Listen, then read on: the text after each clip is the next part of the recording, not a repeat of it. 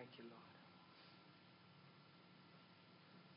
Father, I ask for the tangible, weighty presence of heaven right here in this place this morning. In Jesus' name, amen. I was watching a, a, a, YouTube documentary with Levi and Julia last night. Just a short, short documentary about Tomorrowland. Anybody know about Tomorrowland? Yeah. And um, it's like, yeah, it's EDM, but it's next level stuff. I mean, the, the excellence that goes into it is probably better than Walt Disney. Walt Disney is excellent, you know, Disneyland. Anybody been to Disneyland? Everybody, yeah. so you, so you know that level of excellence. Tomorrowland is a festival, it's a music festival where the level of excellence, I think, is way above even Disneyland.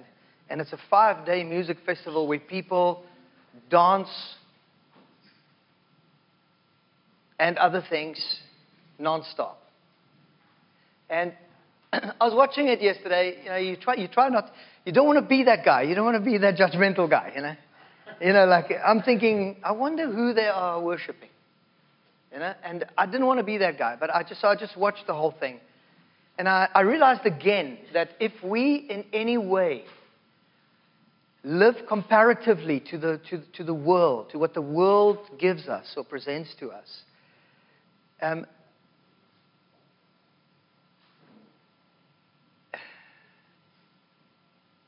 Christianity,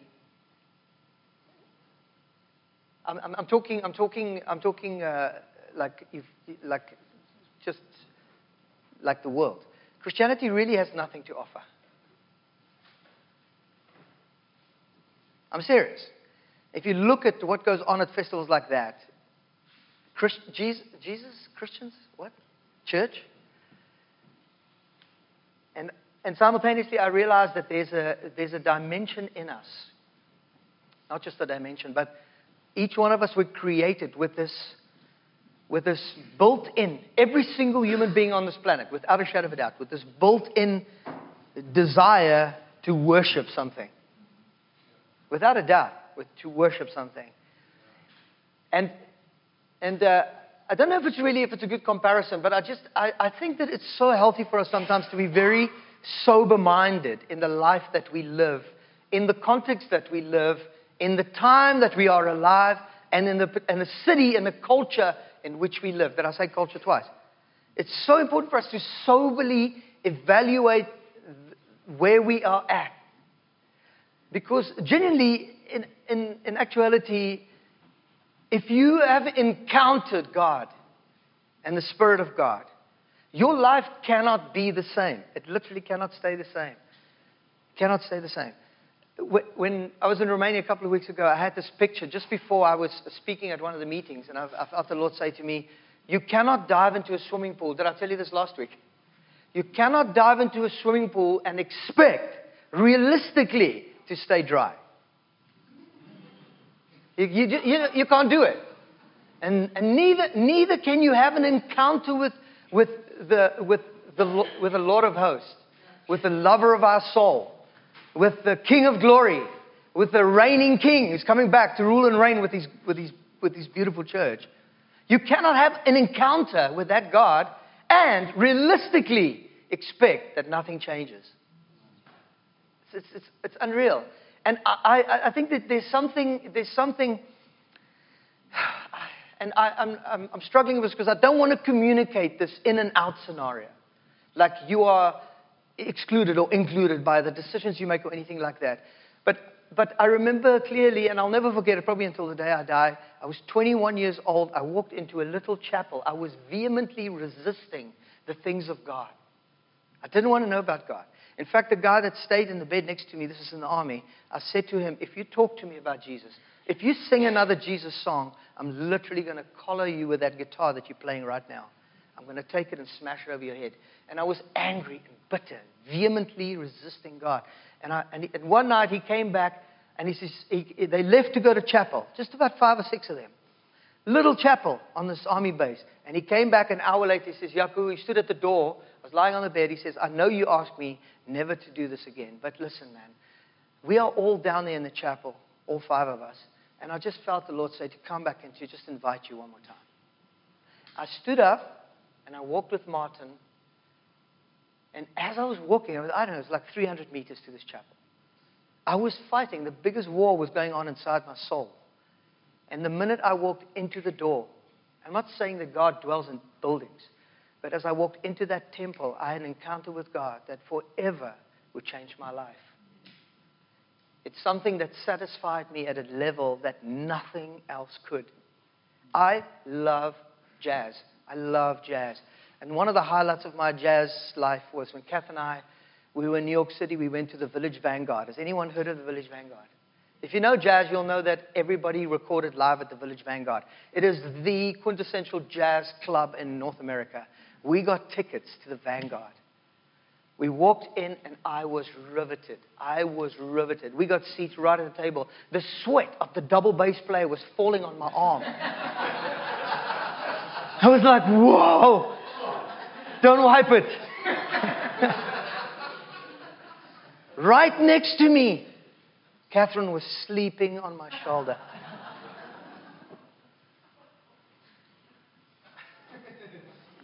the point I'm trying to make is I was so entertained that night. I absolutely loved every second. It was worth a hundred bucks we paid, hands down or more. It was absolutely amazing. But one thing I realized, it, it, it, it, it soothed my soul. It was awesome. But it honestly, genuinely, with all the truth and honesty that I can muster, it couldn't even come close to the encounter I had with Jesus Christ and the subsequent encounters that I've had with Jesus Christ. And all of our lives are like that. We go through the darkest valleys, like we just sang this morning with Psalm 130, where we feel that God has literally forgotten us. We feel totally forsaken. We cry, but we hear nothing. We plead, we beg for things to change and transform, but they, they, they don't. And we don't understand when God says, Don't worry, I'm there with you in that place because I'm trying to do something in you that you'll never respond to until you actually get to an emotional place where you are able to do nothing and you actually surrender. You actually surrender. And then there are other times when I feel like we are shouting on the mountains. It's like bright sunny day, crystal clear water, and nothing can go wrong. Last night to me felt like a glimpse like that. It was so, the presence of the Lord was so like for real in this place. Felt like we didn't even have to do anything. God was just moving. So we have these dynamics in our lives where we encounter Jesus, and then when Jesus allows us to go, to go it, because he's doing, to go it alone, because he's doing something in us that we can't see. And we should stop trying to see. We should just believe him. Persevere in the valleys. And if we see each other in the valleys and we say, You can do it, remember the promises. Remember what Jesus said. Remember the encounter you had. After I encountered God, or God encountered me, whatever that was, both of us, we encountered each other, but mainly I encountered His love. His overwhelming love. That's what it always has been. Every time I encounter God, I feel like I'm fully accepted. That's a big deal to me. Maybe it isn't a big deal to you. Maybe you were born feeling that you're always accepted, you can do whatever you want. But not for me. For me, my encounters with God is a liquid love. It's the best way I can describe it. I feel like I'm swimming in a liquid love. It's just overwhelming. It makes me hyper emotional. I feel like God's love overwhelms me. But simultaneously, I feel like God points, points me in a direction. And those encounters with God spoil me for everything else in life. I cannot, I cannot stay the same. I have to change. When I encounter Jesus, He is transforming me and changing me, and us and you. And that is the thing that I want to speak a little bit about today renewal. Please say it. Renewal. Renewal. The scripture says that God makes all things new. That God's desire is that none should perish, but all should come to the knowledge of who He is. That the transformational process of God is an ongoing thing and we never graduate from it. Until we breathe our last breath, we're literally stepping from this realm into the realm where it's more ways more tangible. Where we will see face to face. We will no longer judge looking in a mirror and reflection, but we will see His face. We will instantly be in His glory. And everything in this world will be, all the worries and the troubles will be gone. There'll be no more sick, no more anxiety, no more worry, no more cultural preferences that, that, that is pervasive in our thinking. We'll be free. But while we are here, We are living on purpose. Please say it with me. We are living on purpose. God's purpose. And so none of this will really mean anything on this side of encountering Jesus. My heart's desire is that we all will encounter Jesus in a way that nobody ever needs to persuade us. And so this sermon cannot be that. It cannot be me trying to convince anybody of anything. Because after I encountered Jesus at the age of 21 in that little chapel in the army, when I had a sniff, it was like supernatural. I didn't even know. I had a sniff of some Christians getting together somewhere. I'd be like, what? What? When? What time? Oh, no, we have to do it after lights out. And if, if the corporals catch us, we know the next day we're going to run 21 Ks with ammunition cases on our back. I was like, so what? Let's do it. What time? Where are we? Secretly with meet at 10.30. We couldn't sing loud. We were like, praise you, Jesus. Up in the mountains. But nothing, nothing could keep me away. If I had to miss a meal, and trust me, in the army, you, don't, you live for your meals. I would miss it just to be together with other believers, just to encounter again. It became the ultimate high, the ultimate drug. It became my everything, encountering Jesus. And guys, that has nothing to do with your personality type. Introverts, extroverts, nothing to do with it. We are all born to worship, and we become like the one we worship. And we are drawn by the incredible love of God into His presence, into His glory, with open arms all the time. All the time. Does that make you excited? Wow, nothing to do with my notes yet, so let's go. In, Mark chapter 2, verse 22, Jesus speaks about new wineskins. New wineskins. Now, you know what a wineskin was? In those days, they didn't have bottles like us, so they made sacks from animal skin, and there was a, an amazing process to this. It's actually, there's some YouTube documentaries on it. You can see how they make wineskins and how they prepare them and cure them and get them ready so they are supple so they can, can hold a new wineskin. And Jesus said, You can't put new wine in an old wineskin. Now, that's a big deal. Okay? Because of the fact that both will be lost the old wineskin and the new wine. Both will be lost. The old wineskin, the problem with old wineskins is that they become rigid, they become stiff. So that's how you tell an old wineskin. If you look at a wineskin and you touch it and it doesn't move, it's old. If you try and shape it, it's old. It doesn't move, it's old. It's become hard and it's no longer good for anything except it needs to be thrown away broken, it's obsolete, it needs to go. So if we want the new wine, right, we cannot have it in the old wineskin because both will be lost. It's simple, isn't it? Simple, isn't it? Yet, yet we try to do that. For me, that is the context of this renewal that Jesus speaks about all the time. Some people call it revival. And the bottom line of this is when you encounter Jesus, when Jesus saves you, because he gave his life for us, he shed his blood for us, and God and his power rose him from the dead. So he's alive. So he is literally the only one that can save us. Save us, right? Uh, once we are saved, now just picture this story. Let me just picture this. So you're in the Baltic Sea, all right? You fell out of an airplane and supernaturally you're alive. There's a fishing boat in the Baltic Sea that's a stormy night. You are out there. You have seven more minutes and then you're dead of hypothermia. There's a bright light. There's people screaming in a different language you don't understand. And it's you screaming back, and they've seen you, and they, and they spotted you, and they're making their way to you. It's a Russian fishing vessel up there in the Baltic Sea illegally. And they're shining their lights on you, and they save you. They throw a buoy out. What will you do with the buoy? You'll grab it. For sure, you'll grab it. Uh, you'll not say, guys, is this an inflatable buoy? Is it hard? Is this what? Is this toxic? Maybe the paint on the buoy? Do you think it'll hold my weight? I'm not sure, guys. I don't know if this, no, you'll grab it with all your might. You'll grab this buoy. And once they drag you out eventually on the deck, they will not say, very nice to meet you. We are so happy you are on board and go inside their cabins and have tea. No, they will take you in. And it's a very, very simple analogy, but it's so powerful. Because after you've been rescued out of the Baltic Sea, you need to be changed. You need to be dry immediately. You need to be reclothed. You need to become warm. You need to be clothed. Right? Right?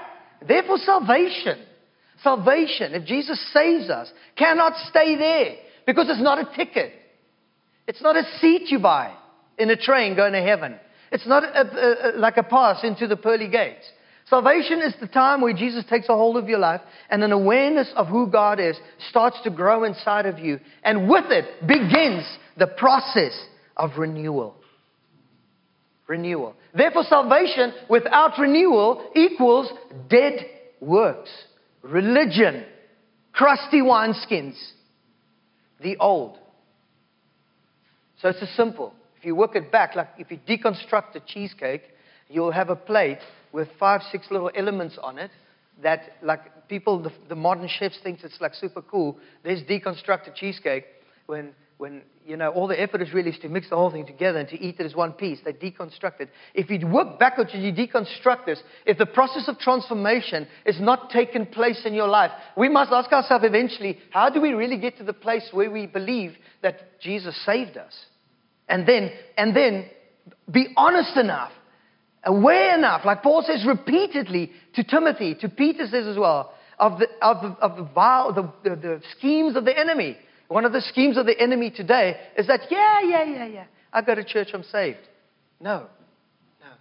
And we need to be sober minded enough to say, Lord, when I encountered you, how is the process of renewal continued from that moment in my life?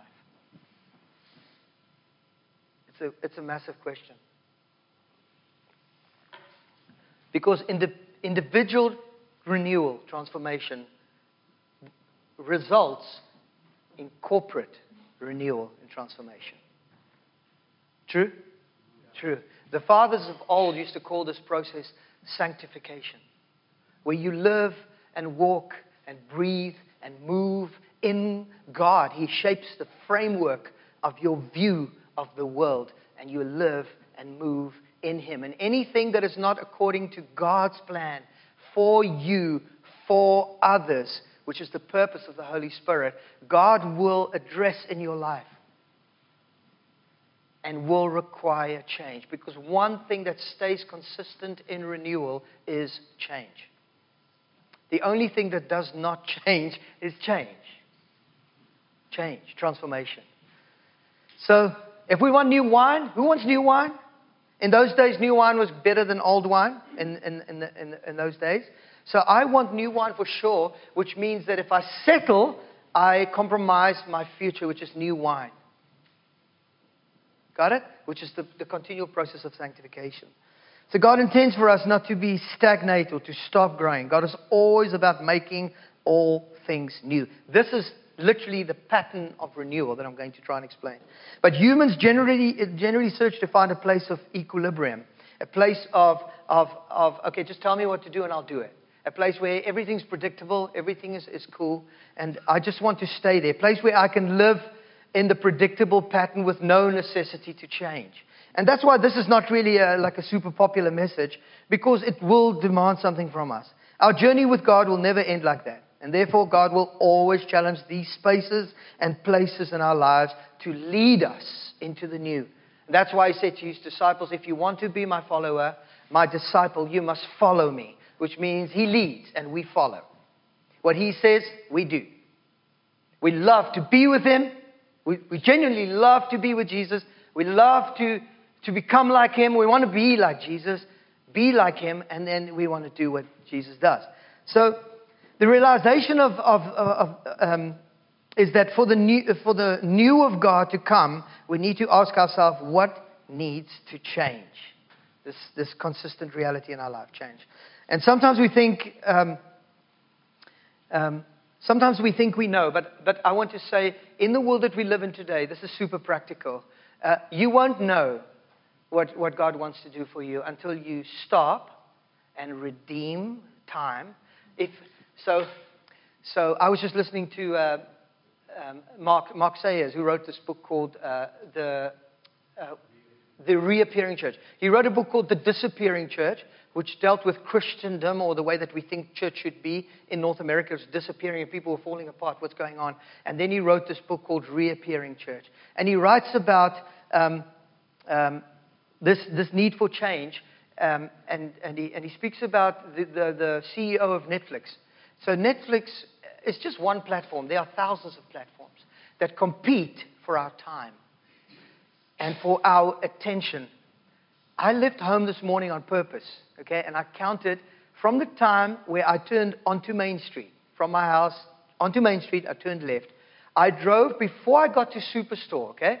Uh, there were over 100 signs. From the corner, it's like two, 200, 200 meters. Signs, yeah, S I G N S, right? Signs that grab your attention. Whoa, whoa, whoa, whoa, whoa. Now, I know they're trying to say, okay, this is where we're at. The pet store's here, this is there, there, there. But there is this competitive reality in the world that we live for our attention and for our time. Netflix's strategy right now is to take our sleeping time. And they, they, they use it as an ad. They use it as an ad. It's like, guys, we are coming for you, and what we want from you is obviously your $13.99 a month, but we want your sleep time. We want your time when you sleep. So two, three, four in the morning, you, you. There used to be a long little thing between episodes. All right? Now there's nothing. It's three seconds. So ching ching Jack Ryan. Whoa, whoa, whoa. Three seconds. Okay. Okay, it's only one more. 45 minutes gone. Okay, only one more. You have no time. They steal your time. Mark Sayers says something so profound. Profound. We are created to worship. Okay, listen to this. If, I hope I can communicate this well. If we choose to take the time back, okay, guys, listen to me. I am not talking to you from a moral soapbox right here. I am in this with you. Okay, please, honestly, probably more than most of you. If we intentionally take the time, just start with TV, start with Netflix, start with Instagram, start, start there, start with the media profile platforms that you have on your phone. Kijiji is my weakness. I don't even need new tires, but I'm looking for 25, 40, 65. Why? I can't help it. I'm on Kijiji looking for. If we take that time intentionally and we take it back, it's called redemption. Okay? We are called as the followers of Jesus to redeem culture, time, space, wherever we are. We are called to bring everything back and reconcile all things back to God. If we take that time, that time instantly becomes redeemed time, which makes that time holy. Holy. This building is so pretty. I think hundreds of people have told me, Jaco, this building is so beautiful. Some people even walk in and go, wow, I can feel the presence. I can't feel the presence in this place unless you guys are here.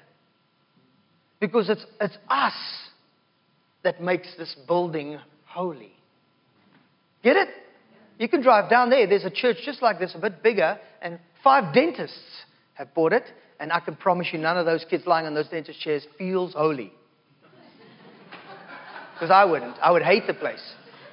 Bring me into a place there's a dentist chair, I instantly hate that stained glass. But we redeem it, and by redeeming it, we make it holy. And when it's holy, it becomes something sacred because it becomes a space of worship. The world is competing for our time. If we are those bimbo Christians, like, we'll never be aware of that. And if we don't ask the question, we'll never be aware. We'll be entertained by church. We'll be entertained by the world. And we'll never taste the sip of the new wine. And then we'll wonder why is this guy so passionate, so fanatic? I have no desire. Because we've never redeemed anything, sacrificially taken back a bit of time to make it holy, and then it becomes a space of worship. It's a different mode, this renewal mode. What do we need to start doing, and what do we need to stop doing? So, for renewal to come in our lives, it's not just a bunch of new activities. It's what are we doing that we, should, that we, that we can go without? Ask yourself, what do you think makes the wheels turn in your life that if you remove yourself from that, the wheels might still be turning? I think you'll be surprised. I, I don't think that the world needs us to make the wheels turn all the time. And I think when we, when we, when we, when we say, Lord, I want a new wineskin, I want a new wineskin, so tell me, tell me what you want, Lord. and we literally make the time, even if we start small, and we create that time, the desire within us will grow for the things of God without a shadow of a doubt. Without a doubt. And, and, and we'll love the presence and encountering of Jesus in our lives. And it will become the stimulus. And as a result of it, we will be changed by it. We'll become like Him. There's no way we're going to become like Jesus by copycatting Him. Did you hear me? If you memorize all the scripture, it'll help you nothing until it becomes who you are. We cannot be copycats of Christians and of Jesus. It's a transformational renewal that starts with us redeeming. Redeeming. So it's not what more must, oh God, I'm so busy now, and now this dude's telling me to do more. No, I'm telling you, look at things that you can do less and enter into that, that, that grace, that rhythm. So if the patterns we live by does not bring renewal, they're probably never going to bring renewal. Okay? You know the definition of insanity is thinking you can do the same thing and, and, and things will change? No, it won't. If things aren't changing in the pattern of your life, it probably never will change. You'll probably regress more and more. Please, can someone open a window? I'm dying of heat in here. S- someone else hot. Vix, just that window right there, please. Whew. So, they're probably never going to change. And so, the future, which means something has to change. And that means that we have to change, and that means I have to change. Thanks, guys. So transformation will never come from the outside in. This is so big. It'll come from the inside out. And if we change, I change. And if I change, we change. And that's the perpetual reality of the body of Christ. And that's how renewal comes. You know what happened last night in worship? I know I'm always pumping up the worship. God was obviously moving.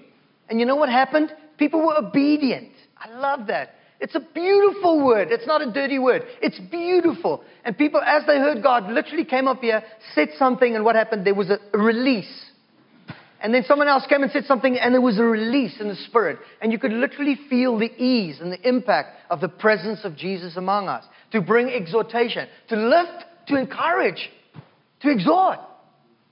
Why? Me. I have to change. I have to change. And if I change, we change.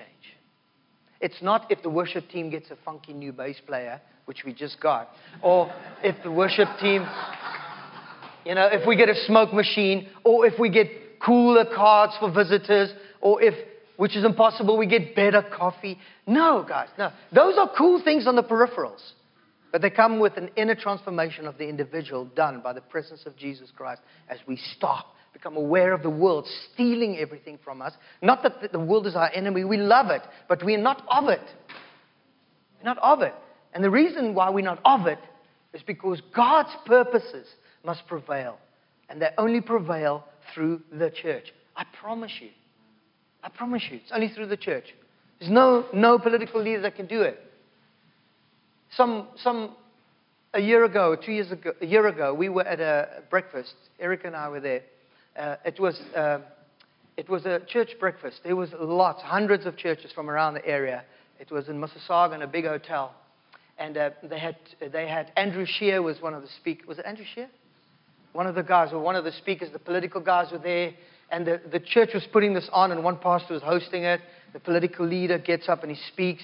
He speaks a whole bunch of hot air waddle. I couldn't even understand what he was talking about. And then, after he spoke, Hazel McCallahan. McCallion. Yeah. Hazel McCallion. How old is she? Like 150 what? she was sitting at the table next to us, and the pastor said, um, Hazel, do you want to say a couple of words? Because she was the, she was the mayor of Mississauga, and, and we had this big thing in Mississauga. She jumps out of her chair like Jack in the Box and runs with skinny little legs, literally runs to the stage, runs up the stage, stairs, grabs the mic. Hello, everybody. I've got one thing to say after being in, in uh, this mayor for 59 or whatever, 89 years or whatever. There's only one hope for Canada, and it is God's plan through the church. Puts the mic down and runs down back to her seat. I was like in tears. And who is the church? We are the church. Who's the church? You are the church. I am the church. And that's how revival and renewal starts. Individual revival, renewal starts within. And the two main predominant mindsets that people live by. Okay, this is not my stuff. I'm copying this from, from Mark Sayers' book, The Reappearing Church. It's fantastic if you want to read it. Uh, there are two mindsets. The first mindset is the fixed mindset, okay? The fixed mindset are those who, who find their identity or their identity is connected to what they do. The fixed mindset. My identity comes from what I do, and therefore, if I fail at what I do, or if, I, if I'm not so good at what I do, uh, then I feel like a failure. If I'm good at what I do, then I feel great because my identity is rooted in what I do. And therefore, even experiencing success um, uh, uh could actually stop you from growing because it stumps you the area of your identity. Identity. Identity is such a big deal in the body of Christ. And to move from an identity that is based on what we do to understand that the renewal is about a continual personal growth, growing to become more like Christ. Okay? This grow, gr- growing in Christ likeness is actually going to shake the foundations of our identity. So if you feel super insecure in your life, it might be the Holy Spirit shaking the foundations of your identity because you have a fixed mindset. And it's so cool that the old wineskin has a fixed profile. Some old wineskins you could literally crush, they become like powder because they're so fixed, stiff. Their identity is found in what they do.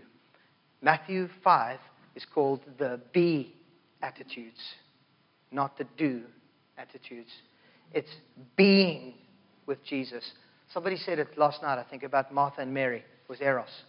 Mary, Jesus said, Mary chose Martha. Mary. Mary chose the better because she wanted to be with Jesus. Martha wanted to do for Jesus. Have I got the names right? Yeah. And so, so that, that's this fixed mindset, and, and, and, and, and it blocks us.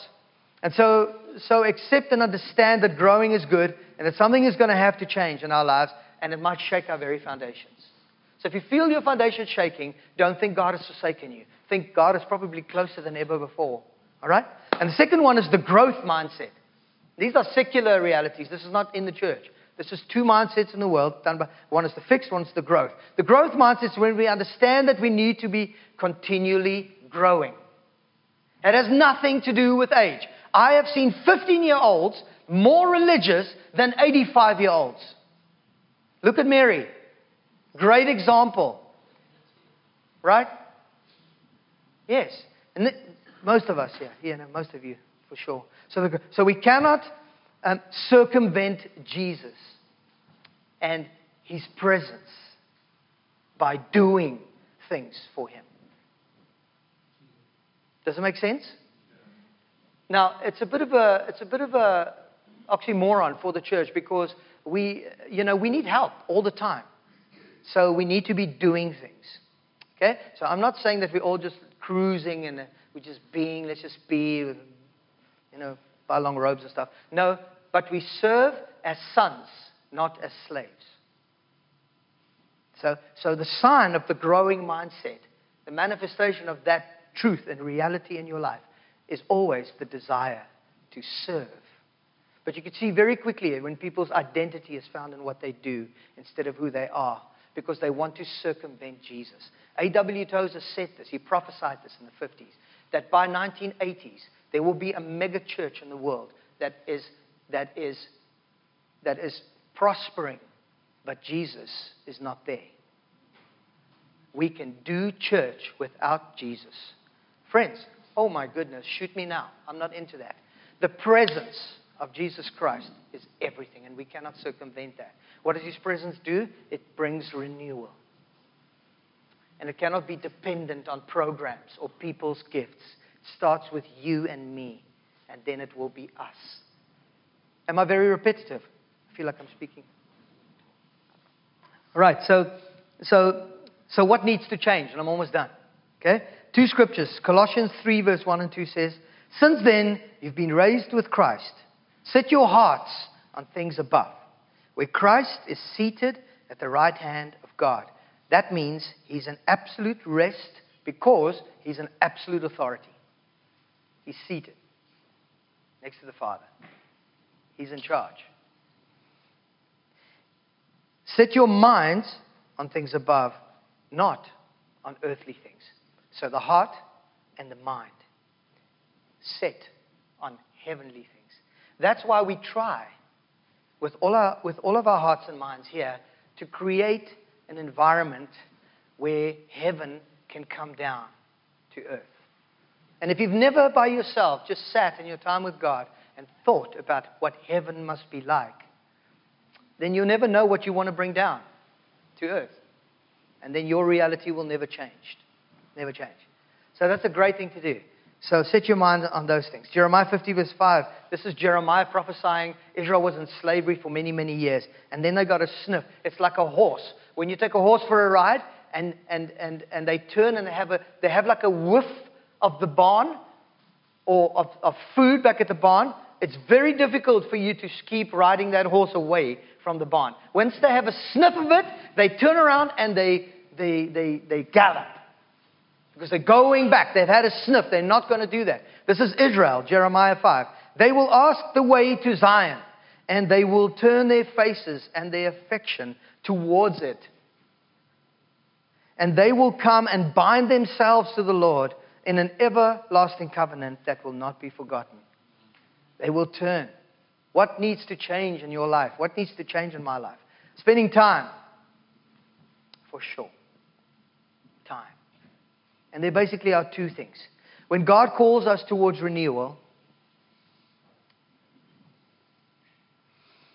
it'll become obvious to us very quickly that we cannot do it. When we lived in, uh, South Africa, we used to have this video series. Remember the VHS? The young guys, there used to be little plastic things, VHSs. And we, I, we had this series called God's Generals. Has anybody ever seen that? Just guys that sparked revival in history. I used to sit and watch this stuff, and it used to make me feel like I'm going to explode. I was going to explode.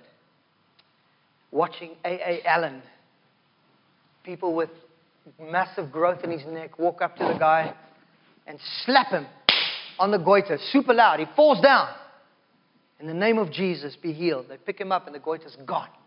Nothing. Gone. Miracles.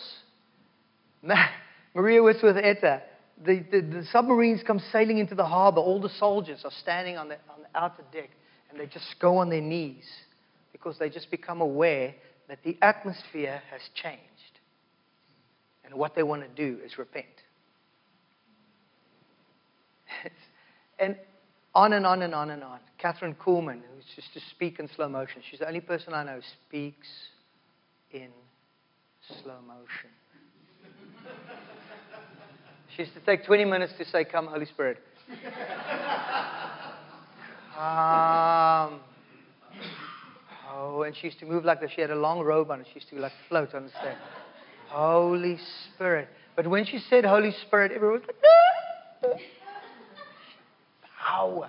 Aimee Semple McPherson, a theatric artist, used to wear long robes and dance on stage. She used to have massive cast productions behind her. But people by the thousands would get radically born again and change the world as a result of her life. The revivalists did two things. They found the God of the scriptures in the scriptures. Number two, they prayed. Why? Because they knew they couldn't do it by themselves. They prayed ridiculous prayers. Reinhard Bonnke prayed this prayer Africa shall be saved in Jesus' name. With the raspiest voice you've ever heard Africa shall be saved. And a German accent Africa shall be saved in Jesus' name. And when the crowds became, became hundreds of thousands, he would say, Africa shall be saved. When he was a pastor of a church of 14 people in Lesotho on the border for seven years, and the church never grew in seven years beyond 14 people, Reinhard Bonnke's prayer was, Africa shall be saved in Jesus' name. When the hundreds of thousands of people were there, his prayer was still, Africa shall be saved, because hundreds of thousands is not even a drop in the bucket. And at his last crusade, because he died last year, he had 3.4 million people in one place. And the team that ushered the meeting was 100,000 pastors. Talk about impossible. Do you believe that that potential lies in you? If you don't, you should. But it's impossible. And that's why we pray. God, Milton will be saved. 100,000 people right here. 250,000 right here. GTA, how many million? How will it begin? You praying ridiculous prayers. No, God, not me. I don't have the strength and the energy. Start by redeeming a bit of time. Make it holy and worship. Because you become like the one you worship. You don't even have to try. You just become like him. Heidi Baker said, This is her prayer God, I'll go where nobody else wants to go. I'll go. Now she's raised so many people from the dead. Hudson Taylor, poor one man, transformed the face of China. Got on a train. I'll go, God, where no one wants to go. When we lived in England and Europe, there was a little booklet that Reinhard Bonnke distributed throughout the whole of Europe because he felt that God said he must do that. He went to a printing press and asked them if they would do it for him. They said no. He went to another one. They said no. The seventh one said, yes, we will do it. He printed a little booklet. Do you know that thousands of people got saved in Europe? But Reinhard had to ask seven printing companies. And the funniest thing is that when he found the printing company, Reinhard tells the story. We lived in a house with Greg and Carol Pierce, who was close friend with his personal secretary, Mrs. Hutton. She used to come and visit us. She told us the story. When he found the printing press to print this little booklet of the gospel of Jesus Christ that he put into every house in Europe, including England, at, when the distribution process was done, God spoke to Reinhard and said, Reinhard, you weren't the first person I asked to do this. You were the seventh one. Thank you for saying yes. One man. Super poor. Why can't we do it? You and me. Ask the impossible things.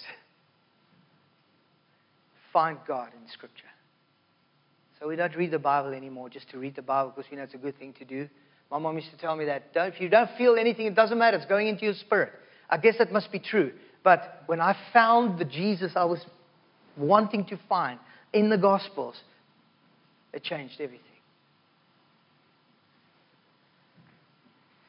And, and so sometimes we, don't, we shouldn't look to our peers. Sometimes we shouldn't look to our peers. We should look to the fathers and the mothers, if we call them that, who changed the world before us. Really. About three months ago, there was a couple that came through here. And after the service, he came straight to me and he said, he started crying. He composed himself.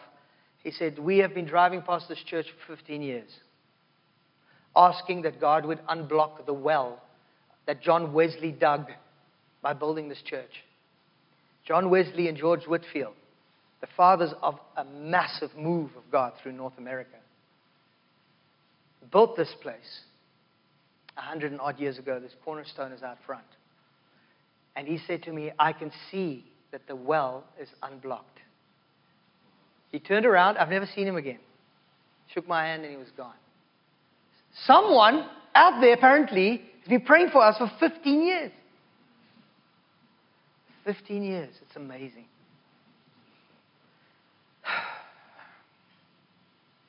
If we go after renewal, you must know this. You will feel like you don't belong in this world. And there might be times where you ask yourself, Have I lost my mind? Because there are lots of, you don't have to look for naysayers. You don't have to look for naysayers.